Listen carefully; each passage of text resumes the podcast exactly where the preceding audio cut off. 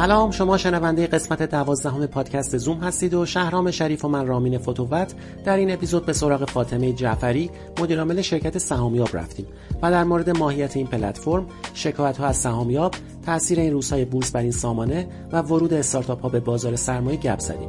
با ما همراه باشید. این اپیزود از پادکست زوم با حمایت استارتاپ email marketing پاکت تولید شده. پاکت سرویس email marketing ایرانیه که امکاناتی مثل ارسال ایمیل های marketing ی، اتوماسیون و SMTP رو به شما ارائه میده. email marketing یک کانال موثر در بازاریابی دیجیتاله که امروز کسب و کارهای زیادی ازش استفاده می‌کنن و می‌تونه برای ارتباط با مشتری بسیار موثر باشه. از مزایای email marketing میشه به راه اندازی سریع و آسان، نرخ بازگشت سرمایه بالا و هزینه کم اشاره کرد.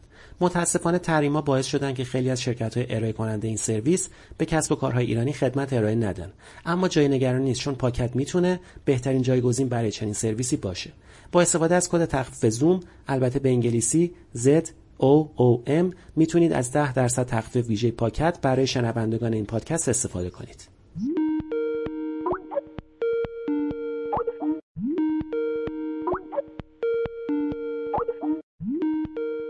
هم می‌دونید یه چیز خط کشی شده نبود. حس کردم که برای هر کدوم در واقع از استارتاپ انگار ما مطالعه شده. حالا مثلا خودتون شناخت دارین کامل. سوالایی که پرسیده میشه سوالای کلیشه نیست. یعنی مختص انگار همون کسب و کار طراحی شده و از این خیلی لذت بردم. خیلی شبیه یه سری پادکست هایی که گوش می‌دادم نبود. خیلی خیلی خوشحالیم که من نظر داریم ببخشید. من اومدم رکورد کنم بعد خودم پریدم بیرون و اصلا قطع شده. اگر ممکنه یک بار دیگه از اول از اینجا شروع بکنیم که داره ضبط میشه که برای در واقع مونتاژش هم در واقع درست بشه. خب سلام. وصلیم. الان. آره الان سلام. چطوری؟ خوب هستیم؟ سلام مرسی. آقای فتوقت عزیز. و در واقع شریف شهرام شریفم. آره آقای شریف عزیز روزتون بخیر. من دارم سعی می‌کنم از هدستم راستش قطع بکنم صدا رو به خاطر همین اینجوری فکر کنم یه ذره داره صدا میپیچه خودم اذیت میشم. آره یه ذره اکو داریم. آره الان قطعش می‌کنم فکر کنم اوکی بشه رامی یعنی صدا خوبه دیگه. بریم جلو دیگه. مثل دفعه قبل صدای من ضعیف نشه دیگه. نه صدای شما هم خوبه. خوبه. خب خدا خب من سلام می‌کنم خانم جعفری. مرسی که دعوت ما رو پذیرفتین. سلام خدمت شما. مرسی ممنون که من دعوت کردیم به پادکست خود خوبتون. امیدوارم که صحبت خوبی داشته باشیم و برای شنونده ها هم مفید و جالب باشه. ممنونم مرسی. خیلی هم خوب.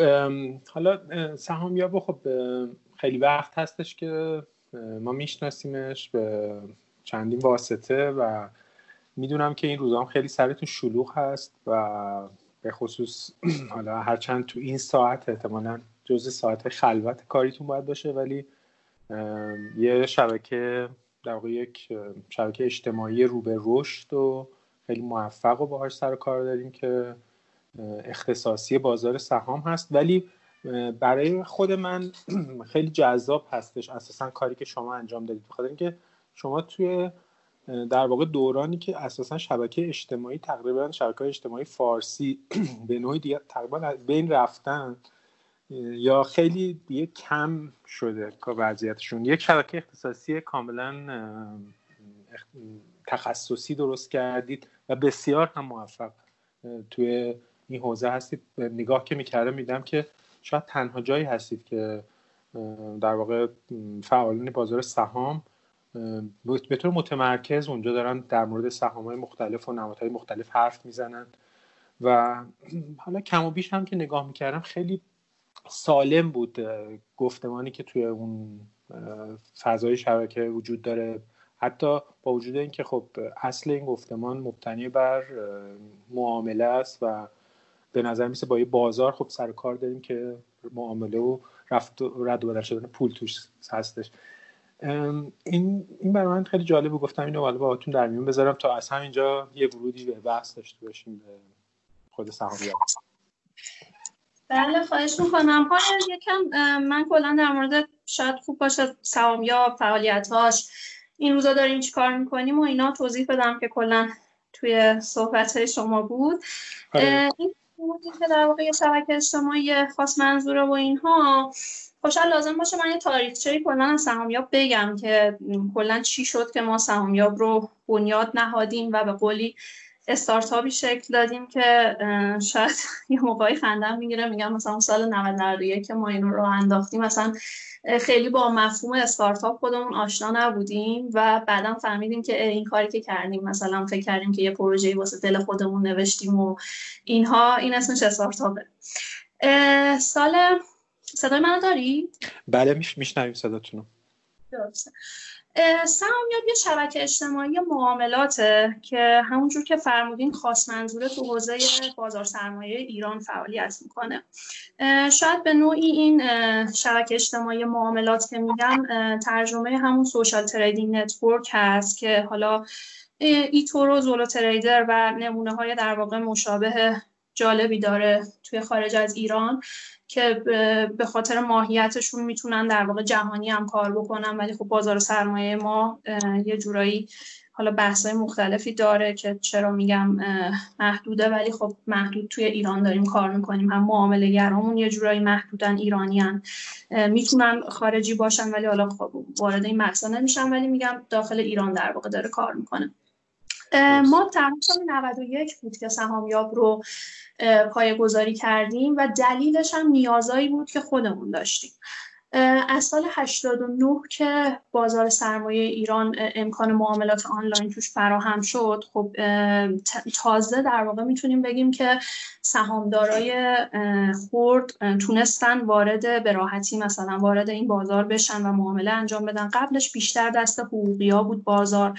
خیلی مثلا سهامدار داشتیم سهامدار خورد و سهامدار حقیقی. ولی خب به هر حال آنلاین بودنش یه فضایی رو ایجاد کرد که راحت می‌تونستن معامله آنلاین کنن به جای اینکه برن مثلا حالا شعبه کارگزاری به معامله‌گر order شون رو بگیرن یا آفلاین بذارن این صحنه رو باز کرد.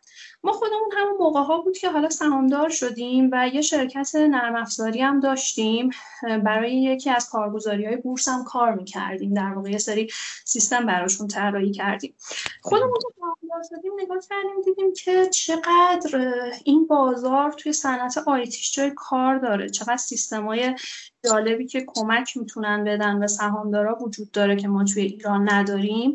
و گفتیم خب از همین فرصت همین توانایی در واقع آیتیمون استفاده بکنیم. خودمونم داریم نیازها رو می‌بینیم و این یه سیستم اینطوری طراحی کنیم. دید اولیه‌ای که داشتیم واقعیتش از همون اولم شبکه اجتماعی معاملات بود. اول قسمت شبکه اجتماعی رو که راه اندازی کردیم واقعیتش اون موقع مردم فکر می‌کردن که یعنی یه, چیزی که توی ذهنیت عام مردم بود این بود که سهامدارای حقوقی با هم زد و بند دارن می‌تونن با هم صحبت بکنن یعنی با هم مراوداتی دارن از اطلاعات زودتر مثلا خبردار میشن ما سهامدارای حقیقی که یه همچین فضایی رو نداریم. ما گفتیم که خب دقیقا نیاز خودمونم بود. گفتیم یه همچین چیزی ایجاد بکنیم شبکه اجتماعی خاص منظوره. به خاطر اینکه اگر خاص منظوره نباشه خب حرف از همه چی میشه و اصلا امکان اینکه بتونیم واقعا به اون هدف اون برسیم وجود نداره. و دو تا چیز کلی هم خیلی تو ذهنم پررنگ بود. این یکی مبحث سوشال لرنینگ بود. که در واقع تو بستر همین آموز شبکه اجتماعی و در قالب این بحث گفتگوها مردم خیلی خوب می‌تونن آموزش ببینن. که ما این رو واقعا به عینم اتفاق افتادنش رو دیدیم. یعنی کاربرهایی می اومدن سهامدارهایی سرمایه گذارایی که اصلا صحبت های اولیهشون سوالایی بود که همچنان هم داریم و این روند داره تکرار میشه همیشه. خیلی ابتدایی که یعنی تازه خب هر کسی وارد این زمینه میشه همین هستش. همه از اول همه اطلاعات رو ندارن.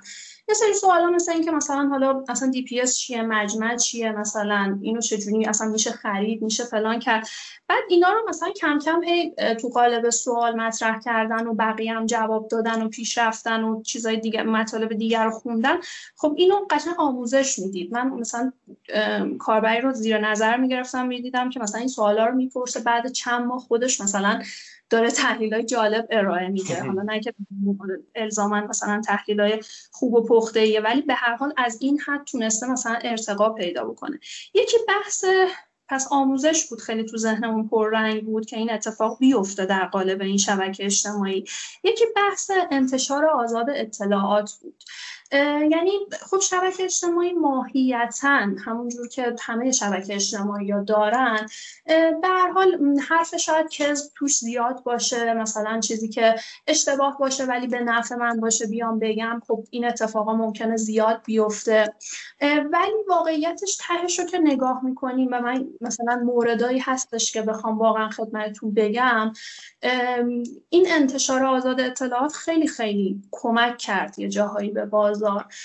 مثلا من همین چند روز پیش بود سر یه ماجرایی داشتم با مدیر یه شرکتی صحبت می کردم که بهش گفتم که ببینید مثلا من قبول دارم شاید ناشرای بورسی و فرابورسی خیلی هم دوست نداشته باشم سهام یا چون به هر حال در مورد سهمشون اونجا بحث و گفتگو میشه شاید یه بحثایی بشه که خیلی علاقه بهش نداشته باشن جالبی که به من گفت گفتش که ببین من خودم دو سال پیش داشتیم یه کاری می‌کردیم تو بازار و یه جوره خلاصش رو بگم داشتیم یا زیرابی می‌رفتیم که برملا شدن این قضیه توی سهامیاب باعث نتونیم کارمون ادامه بدیم.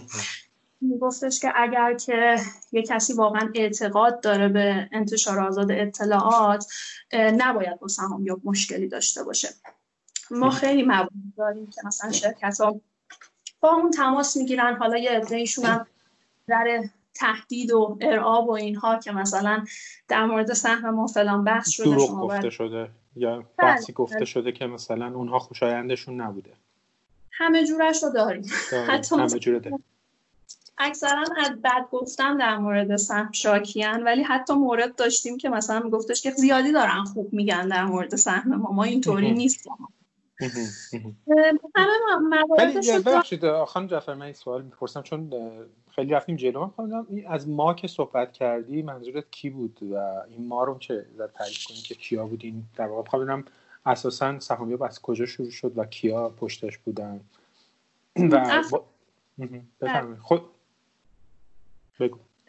در واقع منظورم همون بنیانگذارهای اولیه سهامیاب دیگه. ما آره ما یه شرکت نرم افزاری بودیم که کار می‌کردیم از سال 87 اسم شرکت بود سورن سیستم شریف که همون بچه های در واقع شرکت بودیم.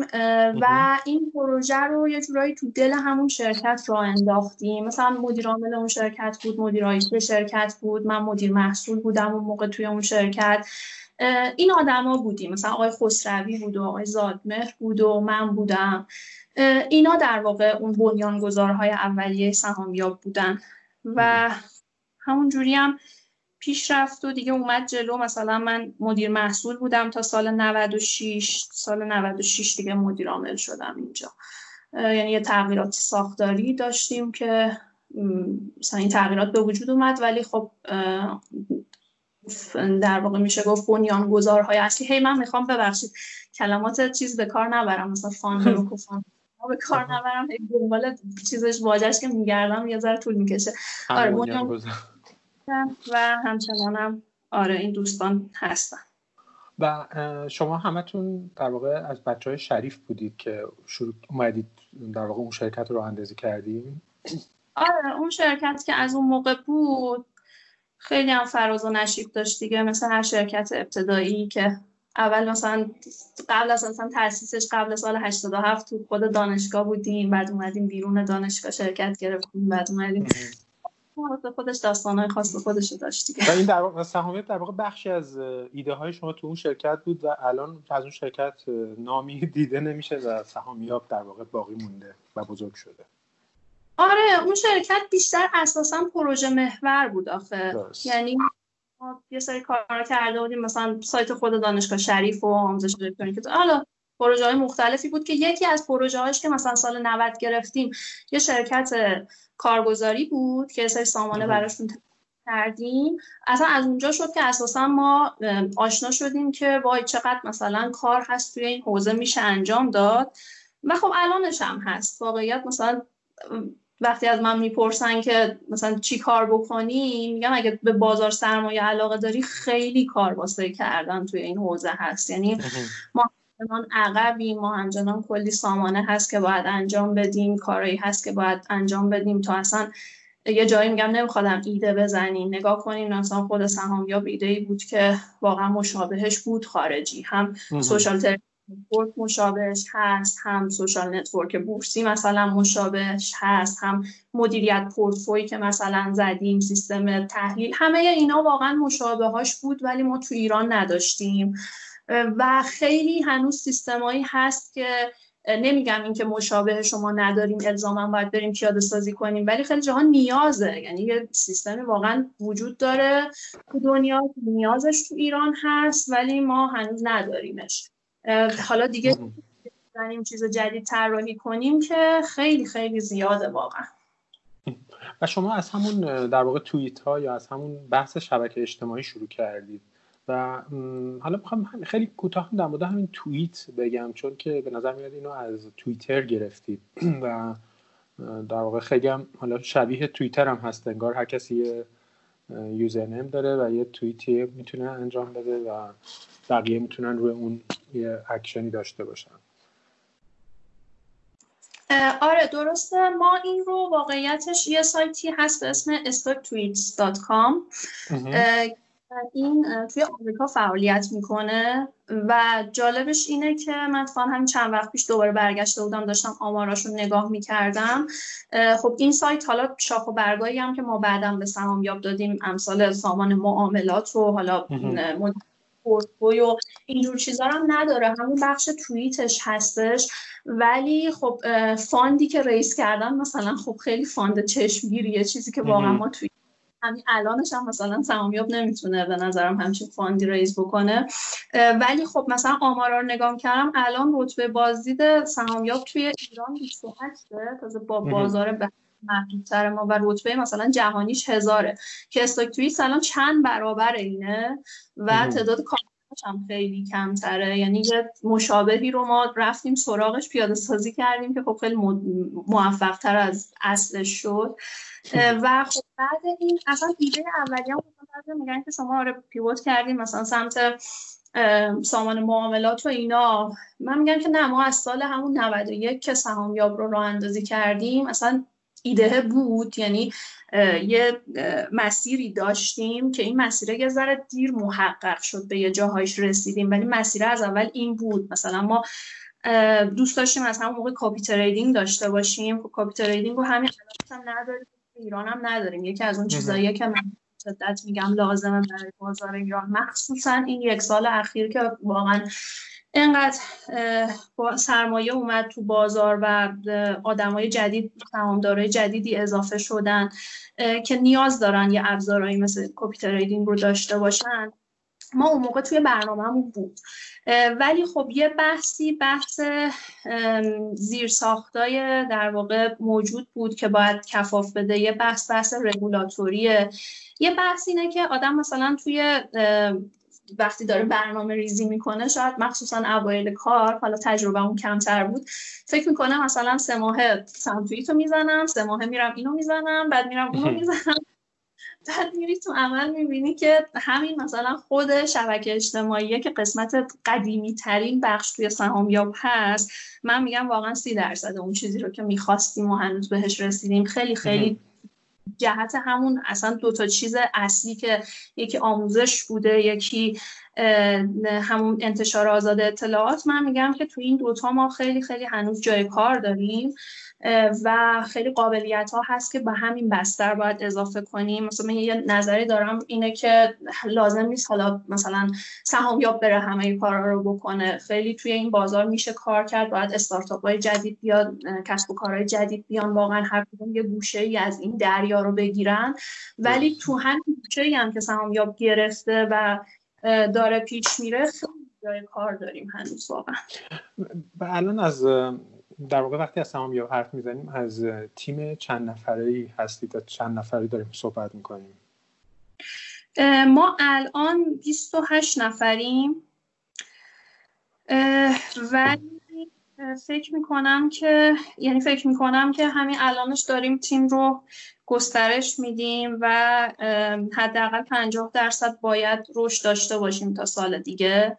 من اعتقادم شخصا اینه که خیلی تیم برای اینکه اجایل بمونه ببخشید یعنی پرسرعت باشه همچنان پیش بره باید که تا حد ممکن کوچیک بمونه, کوچیک آره حس می‌کنم که بزرگ شدنه واقعا یه جاهایی جلوی رشد سریع و اونجوری که می‌خوای و می‌گیره ولی یه جاهایی واقعا دیگه نمیشه.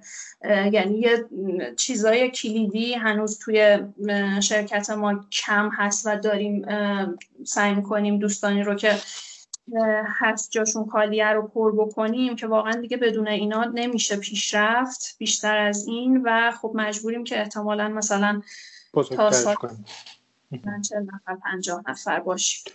خود الان کلا به صورت خصوصی داره میشه دیگه یا اینکه به جز تیم شما شما مثلا به مجموعه خاصی وابسته ای مثلا به کارگزاری یا جای دیگه ای. خودتون که کارگزاری گرفتین اصلا مجوزش رو اخیرا شنیدم. نه مجوز که خب حالا نمی‌دونم متاسفانه هنوز نمیشه گرفت. حالا یه بحثایی هست که مجوزهای جدید بیاد یا ولی فعلا تنها کار میشه کرد اینه که مجوز یه کارگزاری رو که حالا تمایل به فروش داره بشه خرید که عددا به هر حال بالاست. ما الان کاری که داریم با کارگزاری تدبیرگران فردا یه همکاری یعنی سامان معاملاتمون رو که راه اندازی کردیم سال فکر کنم 95 بود یا نه همون سال 96 بود. آقای عراقچی که توی سازمان بودن در واقع بخشنامه ای دادن که شرکت های OMC یعنی سرویس دهنده ها و اینها میتون یعنی باید که دیگه الزام دارن که سرویس بدن که یه سری ترد پارتنرها بتونن به وجود بیان. یعنی فقط مثلا کارگزاری الان سامانه معاملات داره سهامیاب چیه؟ سهامیاب در واقع به واسطه کارگزاری داره از OMS ها سرویس می‌گیره که بتونه سامان معاملات توسعه بده و در اختیار بقیه در واقع نقش مثلا توی سیستم بانکی هم ما مثلا ترس پارتنرهایی داریم که میان حالا مثلا ترجمه به پرداختیار و اینا. در واقع یه جورایی این سامان معاملات میاد سرویسش رو از اون پشت می‌گیره از OMS ولی خودش کارگزاری نیست خودش مجوز کارگزاری نداره. بعد سال 96 همین شد که ما یه قرارداد همکاری با کارگزاری تدبیرگران فردا بستیم که یه جورایی حالا قرارداد انحصاری نیست اینجوری که مثلا فرمودین که مال اونجا باشه یا فلان. ولی خب فعلا با این کارگزاری داریم پیش میریم. یعنی کاربری که می‌خواد سامان معاملات سهامیاب رو داشته باشه باید کد معاملاتیش از این کارگزاری, کارگزاری باشه. الان که دارم باید صحبت می‌کنم سهامیاب جلون بازه واقعا. از اینکه اینقدر این همه کاربر دارن همینجوری حرف می‌زنن و پشت سر هم دارن در مورد سهام صحبت می‌کنن چون نمیگم اینا رو ندیدیم حالا حداقل اخیرا یه همچین فضایی بجز مثلا پیام رسان های شاید مثلا خارجی یا جای دیگه مثلا یه همچین فضای تعاملی و من خودم خیلی کم دیدم توی ایران. حالا نمی‌دونم شاید شما بتونید کمک کنید. پس گفتید که به صورت مستقل در واقع سرمایه گذارا یا سهامدارای سهامیاب کاملا شخصی و مستقل هستن دیگه. این درسته؟ اینو درکم درسته از سهامداراش همون سال 96 ما این قرارداد همکاری رو که بستیم یه درصدی در واقع سهام صندوق سرمایه گذاری آرماناتی و هم گذاری گرفتن. حالا اینکه فرمودیم مثلا به صورت شخصی اداره میشه چون مالکیت مالکیت مثلا یعنی بالایی نیست که بخواد روی چیز تاثیر بذاره ولی خب درصد سهامداری الان مثلا اشخاص حقیقی و مجموعه این دوتا شرکت هست.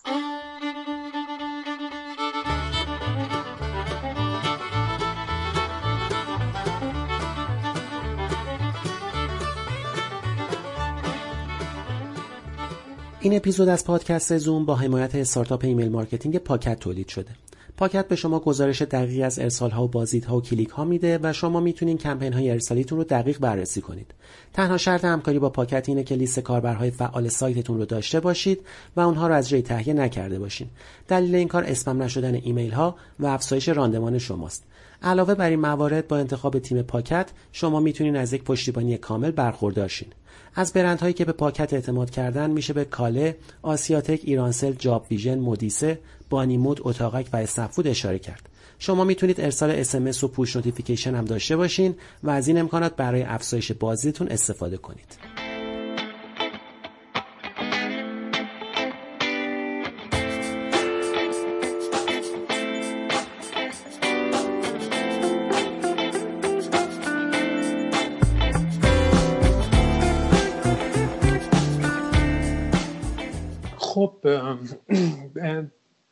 حالا نمی‌دونم رامین تو خیلی ساکتی نمی‌خوای سوالی بپرسی؟ یا من دارم همینجوری تون تون می‌پرسم اجازه نمیدم آره می‌خواستم وارد بحث بشم. خواهش می‌کنم بگو. سوال شما طولانی بودش نه خواهش من گفتیم که الکسای در واقع 28 رو داره الان سهامیاب که منم چک کردم. من برام جالب بودش که سهامیابی که در واقع رتبه زیر صد ایران رو داره توی این چند وقت اخیر چه اتفاقاتی براش افتاده؟ برفرض همین استقبالی که از بازار سرمایه و سهام شده آیا موثر بوده روی سهام یابم؟ و اینکه یکم دیتا در مورد کاربراتون و اینکه چقدر بازدید دارین چقدر کاربر فعال دارین هم میشه بدین بهمون.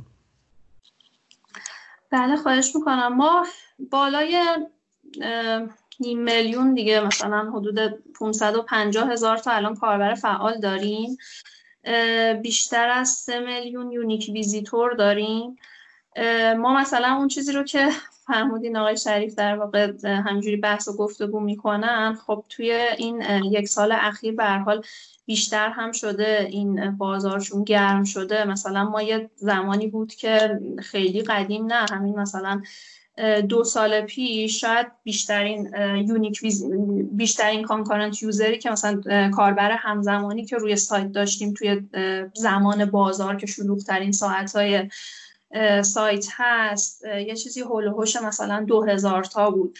الان کم، کمترین کان، کاربر همزمانمون در طول شبانه روز مثلا ساعت چهار و پنج صبح تقریبا هشت هزار تاست. یعنی هشت هزار تا کاربر همزمان دیگه حداقل چیزی هستن که رو سایت هست. یکی از مواردی هم که به ذهنم اومد این به سمت موبایل رفتن بود. الان که فرمودیم مثلا می‌دونیم جالبه مثلا ما سال همون اوایل یه چیزی مثلا بازدیدمون بین موبایل یا روی دسکتاپ تقریبا 90 بود. یعنی نهایتا دیگه 10 درصد کاربرا بودن که با موبایل داشتن سایت رو می‌دیدن. الان روند جهانی خب خیلی جالب شده. همین جوری که به سمت موبایل میره ما یه چیزی هلوش 70 درصد شده الان بازدیدمون از موبایل. و خب اون زمان چون ما خیلی نسخه موبایل رو یعنی اپلیکیشن رو نسخه موبایل که مثلا سایت همینجوری روی موبایل در واقع حالت خوبی داره نمایش داده میشه. ولی نسخه موبایل رو مثلا اون موقع اصلا موبایل فرست خیلی شاید جایگاهی نداشتون اونقدر آدم ها مخصوصا وقتی می‌خواستن معامله بکنن مثلا به یه فضای بزرگتری داشتن اطلاعات رو می‌خواستن همینجوری تحلیل بکنن شاید یه فضای بزرگتری می‌خواستن.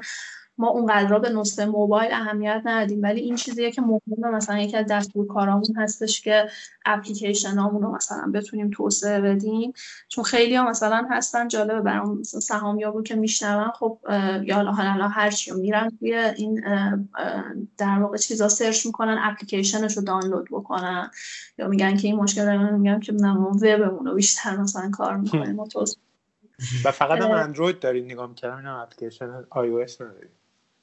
آره نداریم. حالا اگه بحث معاملات رو که اکثرا میرم سمت PWA دیگه یه ذره چون آره. تو اینا هم داره اون وقت آیفونش. ولی خب یه آماری هم شاید برای شنونده جالب باشه بگم. من آماری که مثلا از برنامه از موبایل های توی بازار و دست مردم داشتم فکر می‌کنم اگه اشتباه نکنم MCI یه بار گزارش داده بود 15 درصد ما آیفون داریم به نسبت مثلا اندرویدی. ولی تو بازار سرمایه یه چیزی هلوهوش 60 درصده. یعنی آدمای حالا الان یه ذره آدمای جدید یعنی سهامدار جدید اومدن توی بازار و اینها شاید یه مقداری نسبت به هم خورده باشه. ولی حداقل تا دو سال پیش 60 درصد iOS بودن به نسبت اندروید. یعنی این نسبت به نسبت کل کشور یه ذره متفاوته. یعنی اگر کار بکنه توی این بازار موبایل رو اولا خیلی باید جدیتر بگیره چون اصلا روند داره به این سمت میره. حتی آدم معامله می‌کنن. مثلا روی گوشی هاشون شاید دیگه خیلی راحت تر باشن که این کار بکنن و همین که خیلی به iOS باید بها بدن. من یه چیزی برام جالب بود. آیا تا حالا از شما درخواست شده برفرض چون تونستین یوزر بیس قوی بسازین از کاربرا و یه شبکه اجتماعی قدرتمندی؟ مثلا برفرض از ازتون خواسته شده که مثلا یه پیام رسانی شما تولید بکنین حالا یکم توی فضای جنرال تر ورود بکنین فضای عمومی تر راستش وزارت اقتصاد می‌خواستن در واقع یه کار اینطوری تو حوزه در واقع اونا البته اقتصاد انجام بدن. ولی از ما نخواستن که پیاده سازی بکنیم البته می‌خواستن ما اصلا اگه تایم داشته باشیم می‌ذاریم رو کارهای خودمون این کار نمی‌کنیم. ولی خب اونجا یه چیزی گسترش داده بودن خب دوست داشتن که از تجربیات اینور استفاده بکنم و اتفاقا من خیلی خوشحال شدم. یعنی گفتم خیلی خوب بدنه. مثلا دولت بیاد با حالا شرکت های خصوصی از این مثلا حالا بشه اسمشو گذاشت دانش بشه گفت تجربه مثلا اینا استفاده بکنن. ولی اینکه بیایم مثلا جنرال یه کاری بکنیم نه نه درخواست نشد. اگرم درخواست می‌شد این کار نمی‌کردیم. یه مصاحبه من ازتون خوندم. دیدم یه جایی که گفته بودین که در واقع سهامیاب یک مارکت پلیس کاربران هستش که می‌تونن نظراتشون رو آزادانه اونجا بیان بکنن. و این مارکت پلیس برام خیلی جالب بودش که توی همچین شبکه اجتماعی و دیدم که ظاهرا بانک پاسارگاد اگه اشتباه نکنم شکایت کرده بود ازتون و باعث شده بود که فیلتر بشه سهامیاب دو هفته. این آزادانه بودنه در چه حدی بوده؟ آیا مثلا سهامیاب تاثیر داشته توی در سیگنال دادن و عوض کردن رفتار خرید که همچین اتفاقی افتاده؟ یا به کجا رسید بعد از اون؟ چون ظاهرا مخالف های زیادی داریم آره اتفاقا بحث یه کوچولو اولش اشاره کردم که ما مثلا توی این 600 خوردی ناشر خیلی شاید علاقه من مثلا به سهامیاب نباشم به خاطر اینکه در حال ما فضایی رو ایجاد کردیم. این بستره که باعث میشه به هر حال هر کسی که یه سری اطلاعات داره بتونه سریع در اختیار بقیه بذاره. حالا ما یه سری کارا می‌کنیم ریزتر بخوایم واردش بشیم که سعی می‌کنیم این محیط رو به هر حال تمیز نگه داریم.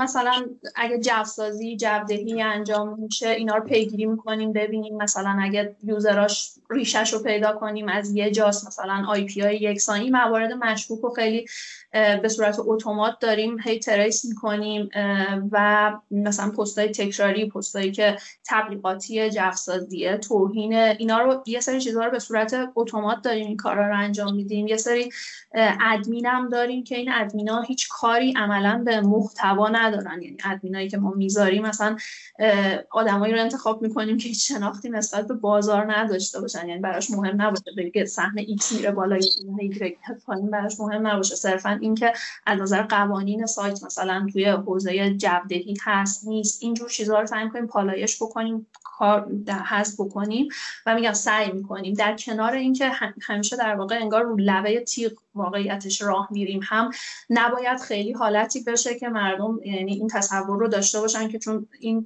توییت ها در لحظه داره منتشر میشه. یعنی اینجوری نیست که من نظری رو ثبت بکنم این بره پالایش بشه بعد بیاد روی سایت. چون در لحظه میاد و حالا این دوتا فیلتر رو که رد می‌کنه ما خیلی انگار رو لبه تیغ باید هم سعی بکنیم جانبداری نداشته باشیم. هم اینکه مثلا بحث به سمت مثلا حالا اینکه جهدهی و اینا هست نره. این کار خیلی حساسه. ولی خب شرکت ها میگم از اینکه اصلا بگن که سهمت اصلا خوب یا بد شاید خیلی استقبال نکنن. یعنی شاید که دارم میگم دیگه این تجربه این سال هاست که دارم می‌بینم. ما حتی مثلا یه چیزی رو که روی سهامیاب داریم حساب حقوقی تایید شده است. یعنی شرکت ها می‌تونن بیان مثلا پنلشون رو فعال بکنن حساب حقوقی تایید شده که تیک آبی داره مثلا بگیرن که این واقعا این شرکت با معرفی نامه در واقع اینها و اونجا مثلا فعالیت بکنن می‌تونن مثلا با سهامدارا در ارتباط باشن و اینا. ولی واقعیتش رو بگم من با یه سری شرکت که رو در رو صحبت کردم که مثلا بیاین از این امکانات استفاده بکنین با سهامدارتون در ارتباط باشین گفتن که ما امور سهاممون هم مثلا جواب تلفنمون رو نمیدیم و دوست نداریم مثلا خیلی در ارتباط باشیم. حالا بیان چی بگم؟ مثلا اون سوال بده من جواب بدم. مثلا نه خیلی علاقه ندارم.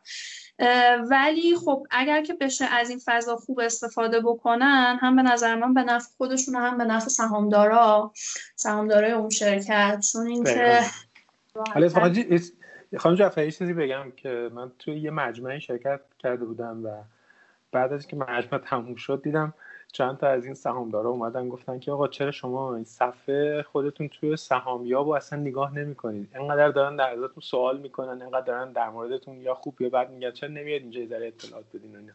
یعنی خود سهامدارا دارن شرکت ها رو تشویق می‌کنن که بیان توی سهامیاب و اونجا ذره اطلاعات موثق تر بذارن. آره ولی واقعیتش مثل سر همون موضوعه که میگن که حالا مثلا یه دردسر اضافه است دیگه باید در ارتباط باشیم مثلا با سهامدارمون اینم هی سوال داره و بپرس و اینه وگرنه خب خیلی به نفع فکر می‌کنم هر دو طرف باشه سهامدار و شرکت که بتونن این کار رو انجام بدن و اینکه آ موضوع سه بانک پاسارگاد. موضوعش بحثی اصلا سهمش مثلا خوبه یا بده نبود دیگه. سال 97 که این اتفاق افتاد خب دو سال بود که این سهم بسته بود. برای اینکه حالا سازمان میگفتش که صورت مالی درستی نداده شاید اطلاعات درستی نکرده که مثلا سهم رو باز بکنیم. بعد بازارم اون موقع خیلی داشت دوباره خوب می‌شد و جون می‌گرفت. و داره از این شاکی بودن که خب پولمون گیر کرده انگار دو سال مثلا اینجا.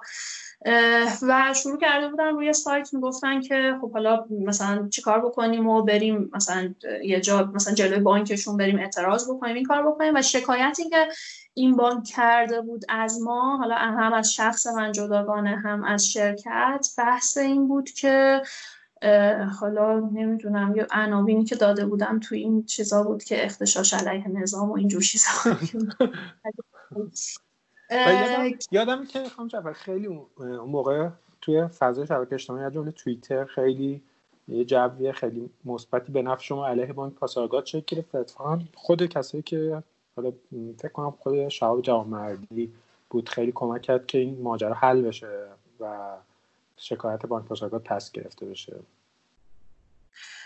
آره درست همجور که میفرمایید. آخرش هم که خب در واقع قاضی پرونده ما هم که آقای قاسم زاده بود که فکر کنم مثلا بله.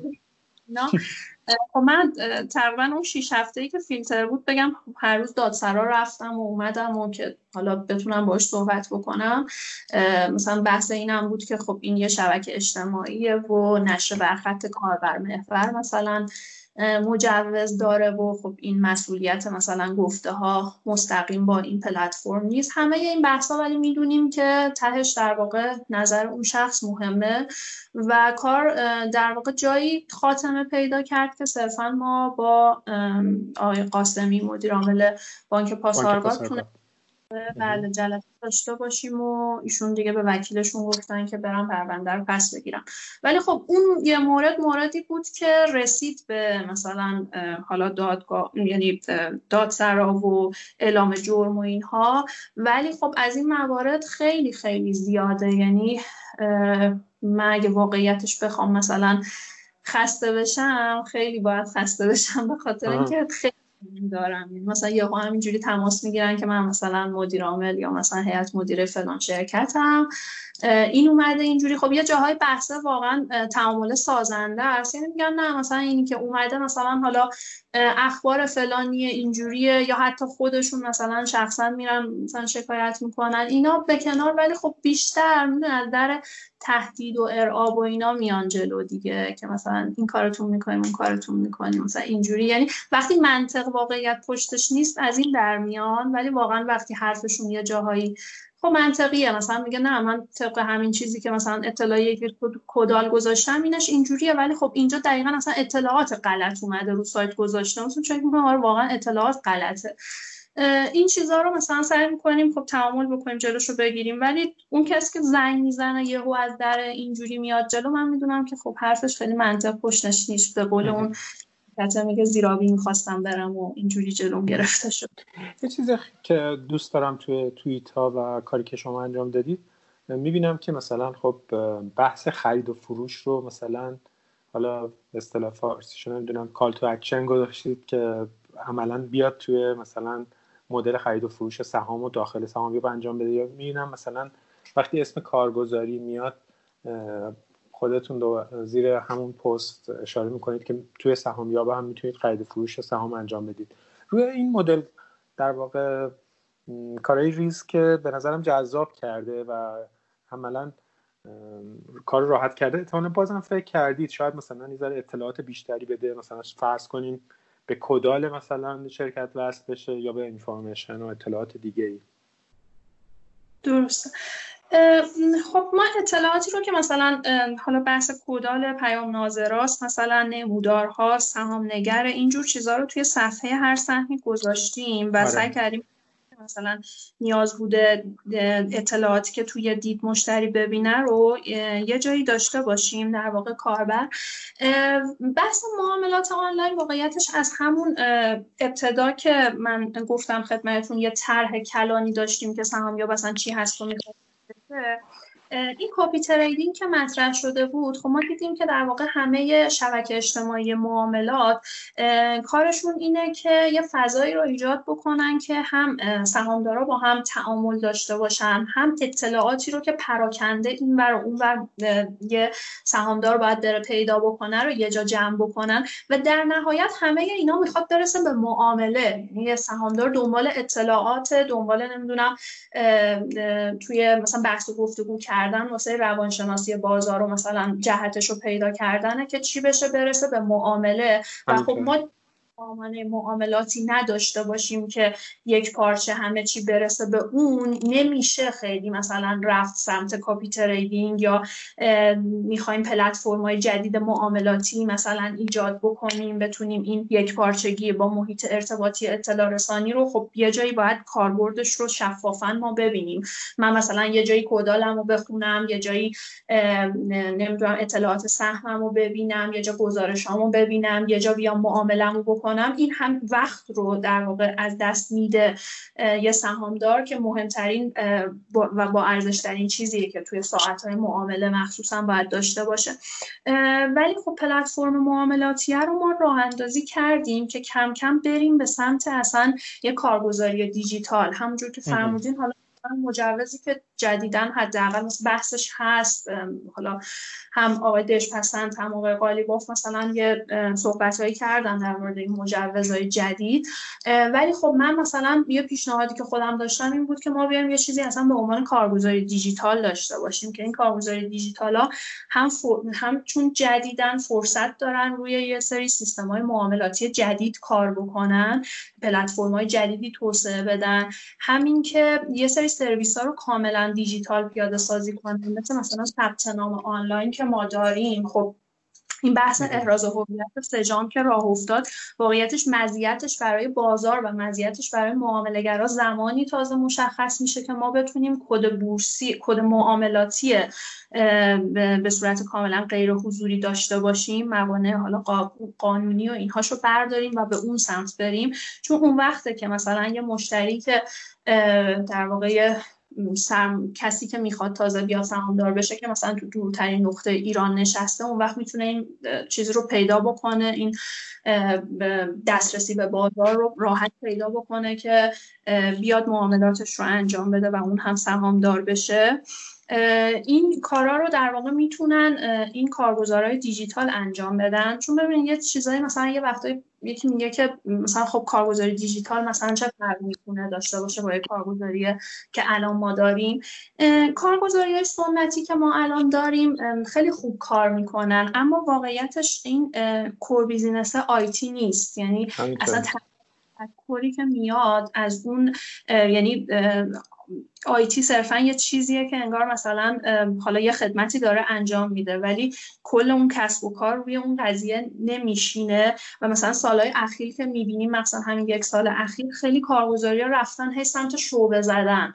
یعنی نمی‌دونم 50 تا شعبه داری 60 تا شعبه داری خب اگه با شعبه دادن شعبه داشتن می‌خوای سرویس بدی خب توی مثلا دیگه کلان شهرها شعبت رو می‌زنی حالا شهرهای بزرگ می‌زنی ولی اون آدمایی که مثلا توی خیلی شهرهای دورتر دارن زندگی می‌کنن باز هم دسترسی نداریم بعد ما تفکرمون وقتی میشه تفکر هی شعبه زدن و از طریق اینا سرویس دادن بر نمیگردیم عقب یه سری چیزامون رو بهتر بکنیم. مثلا مدیریت همه درخواستای سرمایه گذارا رو از ثبت نامشون گرفته تا آموزش تحلیل پشتیبانی تصفیه حساب اعتبار دادن همه اینا می‌تونه با دیجیتالی شدن هم بار از روی کارگزاری برداره. همین که برای همه آدما دسترس پذیرتر و بهتر باشه.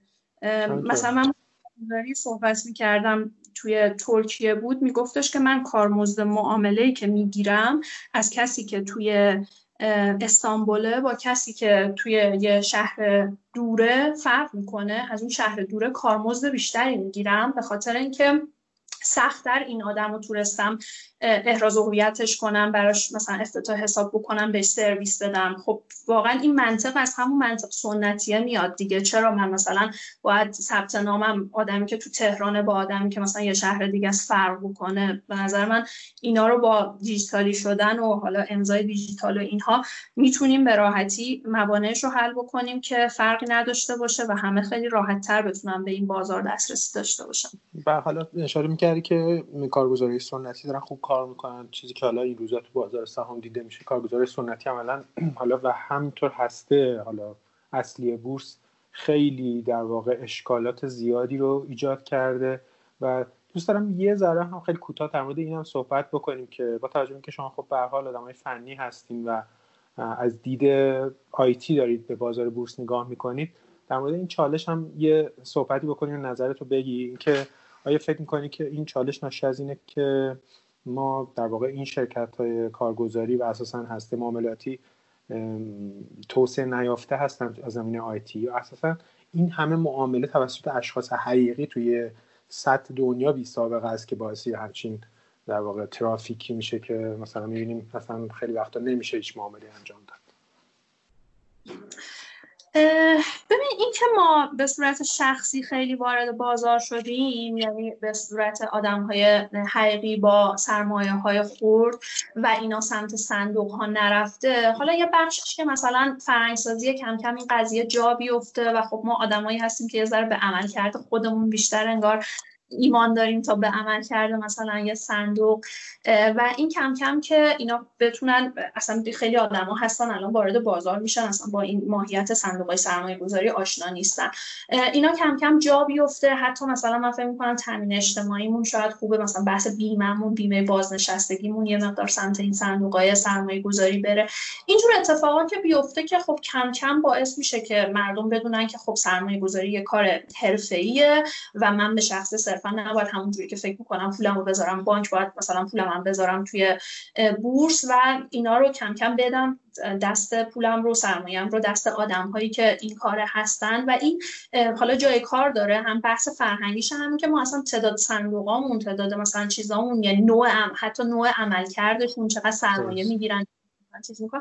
اینا متفاوته. ولی که فرمودیم مثلا این قضیه ربط به این مشکلات هسته داره واقعیتش نه اصلا این نباید ارتباطی داشته باشه. درسته حجم معاملات هم از نظر ارزش معاملات هم از نظر تعداد معاملات بالا رفته. ولی این بازار باید آمادگی معاملات الگوریتمی داشته باشه. معاملات الگوریتمی مثلا معاملات پرتراکنشن دیگه. اصلا یعنی ترجمه دیگهش معاملات های فرکانسی میشن که با بسامد بالا دارن معامله می‌کنن. اصلا یکی از چیزهایی که مثلا ما چیزا جدیدی فرزند فرابوش چند وقت پیش داد که جلوی مشتری ها رو بگیرید که مثلا کمتر از 300 میلی ثانیه سفارش نفرستن. خب چرا؟ این صرفا بحث اینه که مثلا مشکلات هسته رو ما داریم دیگه. وگرنه اگر نباشه اصلا معاملات الگوریتمی باید شکل بگیرن که این اتفاق بیفته. یعنی ما اگه پولم هم بدم شخصا دست صندوق این کارو بکنه صندوق شاید پشتش یه الگوریتمی باشه که این الگوریتم مثلا بخواد معاملات پربسامت انجام بده و ما هسته اصلا مشکلمون یعنی مشکل این قضیه درسته هی فشار برده به هسته ولی مثل اینه که من بخوام صورت مسئله رو حل بکنم پاک بکنم کاملا. این مشکلی که باید حل بشه و ارتباطی به اینکه چقدر آدم دارن معامله می‌کنن نباید داشت درست. خانم جعفری به عنوان سوال آخرم و سامانه و کسی که بازار رو دارین رصد می‌کنین می‌خواستم ازتون بپرسم نظرتون در رابطه با ورود استارتاپ ها به بورس چیه که این روزها هم بحثش داغ شده و زیاد در موردش مطلب شنیده میشه اینکه استارتاپ ها مثل مثلا دیجی کالا و اینها بیان توی بورس عرضه بشن بله. نظر والا خیلی اتفاق بسیار بسیار خوشایندیه چون که هم به هر حال توی دنیا مدل این که یه کارآفرین بخواد یه در راه اندازی کننده کسب و کار منتفع بشه از اون کسب و کارشون استارتاپش اصلا اینه که بیاد آی پی او بشه توی بازار بورس عرضه بشه و بتونه اونجا کسب انتفاع بکنه. این مدل که خیلی جذابه همین که به یه ذره بزرگ شدن بازارمون که قطعا هر چقدر ما الان هی پول داره وارد بازارمون میشه اما اون اسست اولیه در واقع ثابت مونده. ما هرچی بتونیم شرکت های جدیدی به این بازار اضافه کنیم قطعا بازارمون در واقع پتانسیل رشدش بیشتر میشه و اون پیدا می‌کنه که بتونه واقعا به حالت خوبی بزرگ بشه. نه که صرفا همینجوری پول بیاد توش و معامله بشه همون دارایی های قدیمی هی انگار قیمت بالاتر بخورن. و اینم که استارتاپ ها بتونن بیان هم یه چراغ سبزیه براشون که ببین اگر مثلا دورنمایی ایجاد می‌کنه که اگر این اتفاقا براتون بیفته مثلا می‌تونید بیاین عرضه بشین می‌تونید ارزش گذاری مثلا اینطوری بشین. من یادم چند سال پیش دکتر قاسم زاده مدیر عامل افرانت. بودن یه بله. یه در واقع همایشی بود. داشتن صحبت می‌کردن. مسیر رشد استارتاپ ها فکر کنم حول و حوش مثلا پنج سال پیش بود. بعد داشتن می‌گفتن که مثلا اینجوری میشه seed stage میشه مثلا میره. بعد مثلا در نهایتش اینه که IPO بشه. بیاد توی بورس. بعد من مثلا با خودم فکر می‌کردم که یه استارتاپ آخه مثلا چجوری بیاد توی بورس و اصلا فراینداش مثلا چجوریه و چون اون موقع هم به هر حال یه ذره خیلی سهلگیرانه نبود مثل الان و خیلی مشکلات بود. ولی خب با کارهایی که الان دارن می‌کنن هم یه ذره سهلتر میشه گرفت که مثلا بیان این شرکت ها عرضه بشن. همین که هم به نفع سرمایه گذاراست که یه شرکتی رو که به هر حال پتانسیل رشد بالایی داره رو بتونن توی استیجای قبلتر بیان روش سرمایه گذاری کنن تا اینکه به قولی مثلا یه شرکت خیلی بزرگ بشه. بعد اون موقع انگار که من یه گاو شیر در اومدم خریدم. خب پتانسیل رشد قطعا مثلا خیلی بیشتر همیشه پی شرکت هایی که توی این مراحل هستن خب خیلی بیشتر هست چون امید به سوداوریشون در آینده بیشتر. به نظر من از هر جنبه ای که نگاه بکنیم اتفاق مثبتیه و امیدوارم تجربه خوبی باشه. مثلا تجربه بدی نشه که بعد بگیم که بقیه هم بتونن بیان. امیدوارم من به سال آخر می‌خواستم بپرسم که الان مسیرهای درآمدزایی سهامیاب کجا هست و به جز حالا احتمالا کمیسیونی که روی معاملات می‌گیرید فکر کنم در واقع برای چیز هم برای اشتراک هم یه هزینه می‌گیرید. اشتراک ویژه دارید درسته؟ ما یه بخش تحلیل داریم که شرکت های مشاور سرمایه گذاری اونجا خدماتشون رو عرضه می‌کنن. معرفی سبد معرفی سهم تحلیل انواع تحلیل ها که اشتراک اونها رو در واقع میفروشیم. وگرنه مثلا سایت و بقیه امکاناتش و اطلاع رسانیش و اینا کاملا رایگانه. بله همونطور که فرمودین همین دوتا در واقع منبع درآمد رو داره سهامیاب.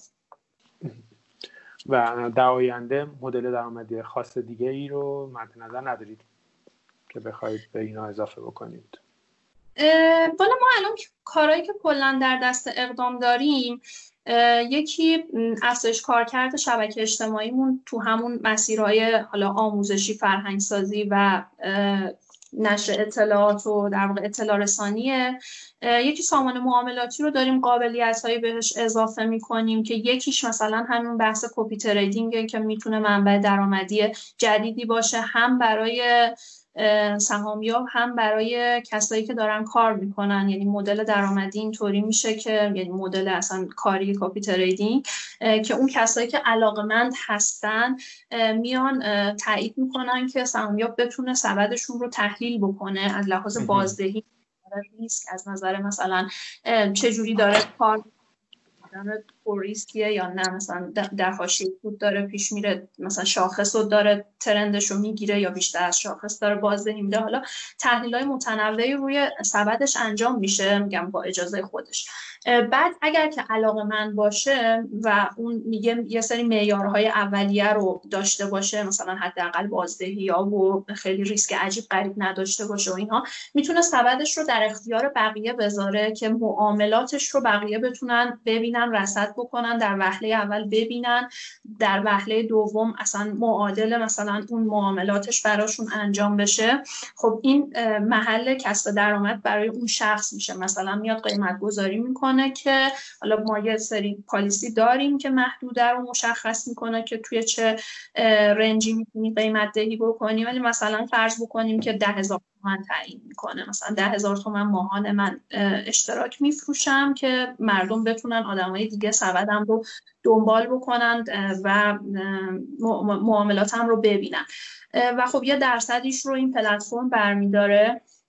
و قابلیت های سامان معاملاتی رو در واقع افزایش میدیم.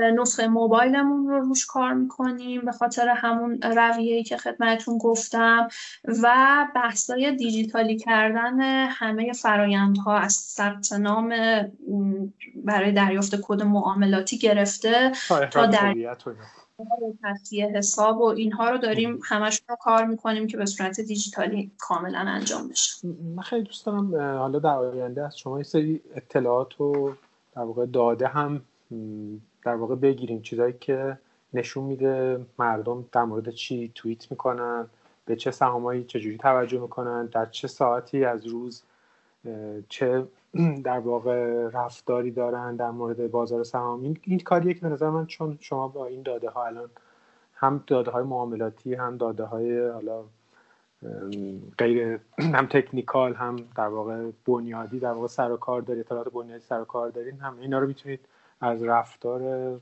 کاربرا داشته باشید و اینها رو مجموعا منتشر کنید و در اختیار بازار قرار بدید که به نظرم خیلی جالب خواهد شد. آره درسته. حتما خیلی حتما. من آره. نکته دیگه اگه نیست ما در واقع با شما خدافزی کنیم و موضوع دیگه ای هست که دوست داشته باشید بگیم. من چیز خاصی به نظرم نمی‌رسه. امیدوارم که فقط سالم و سلامت باشن که در وهله اول مهمترین چیزه توی این شرایط و آرزو می‌کنم که بازارمونم به جهت سالم و درستی هدایت بشه. از راه دور در واقع معامله کردن که خیلی در واقع ایجاد خطری نمی‌کنه. به هر حال خیلی ممنون خانم جعفری از اینکه توی پادکست زوم شرکت کردین. خیلی لذت بردیم از صحبت با شما. برای تیم خوب شما و سهامیا آرزو موفقیت می‌کنیم و ایشالا در فرصت بهتری هم بیایم یک گپ مفصل تری باز بزنیم با شما. خیلی خیلی خوشحال میشی. مرسی که به ما لطف جناب آقای شریف روز خیلی خوبی براتون آرزو می‌کنم و برای همه شنونده. مرسی. ممنونم ازتون که تو پادکست ما شرکت کردیم خسته خدا ممنون. خدا خدا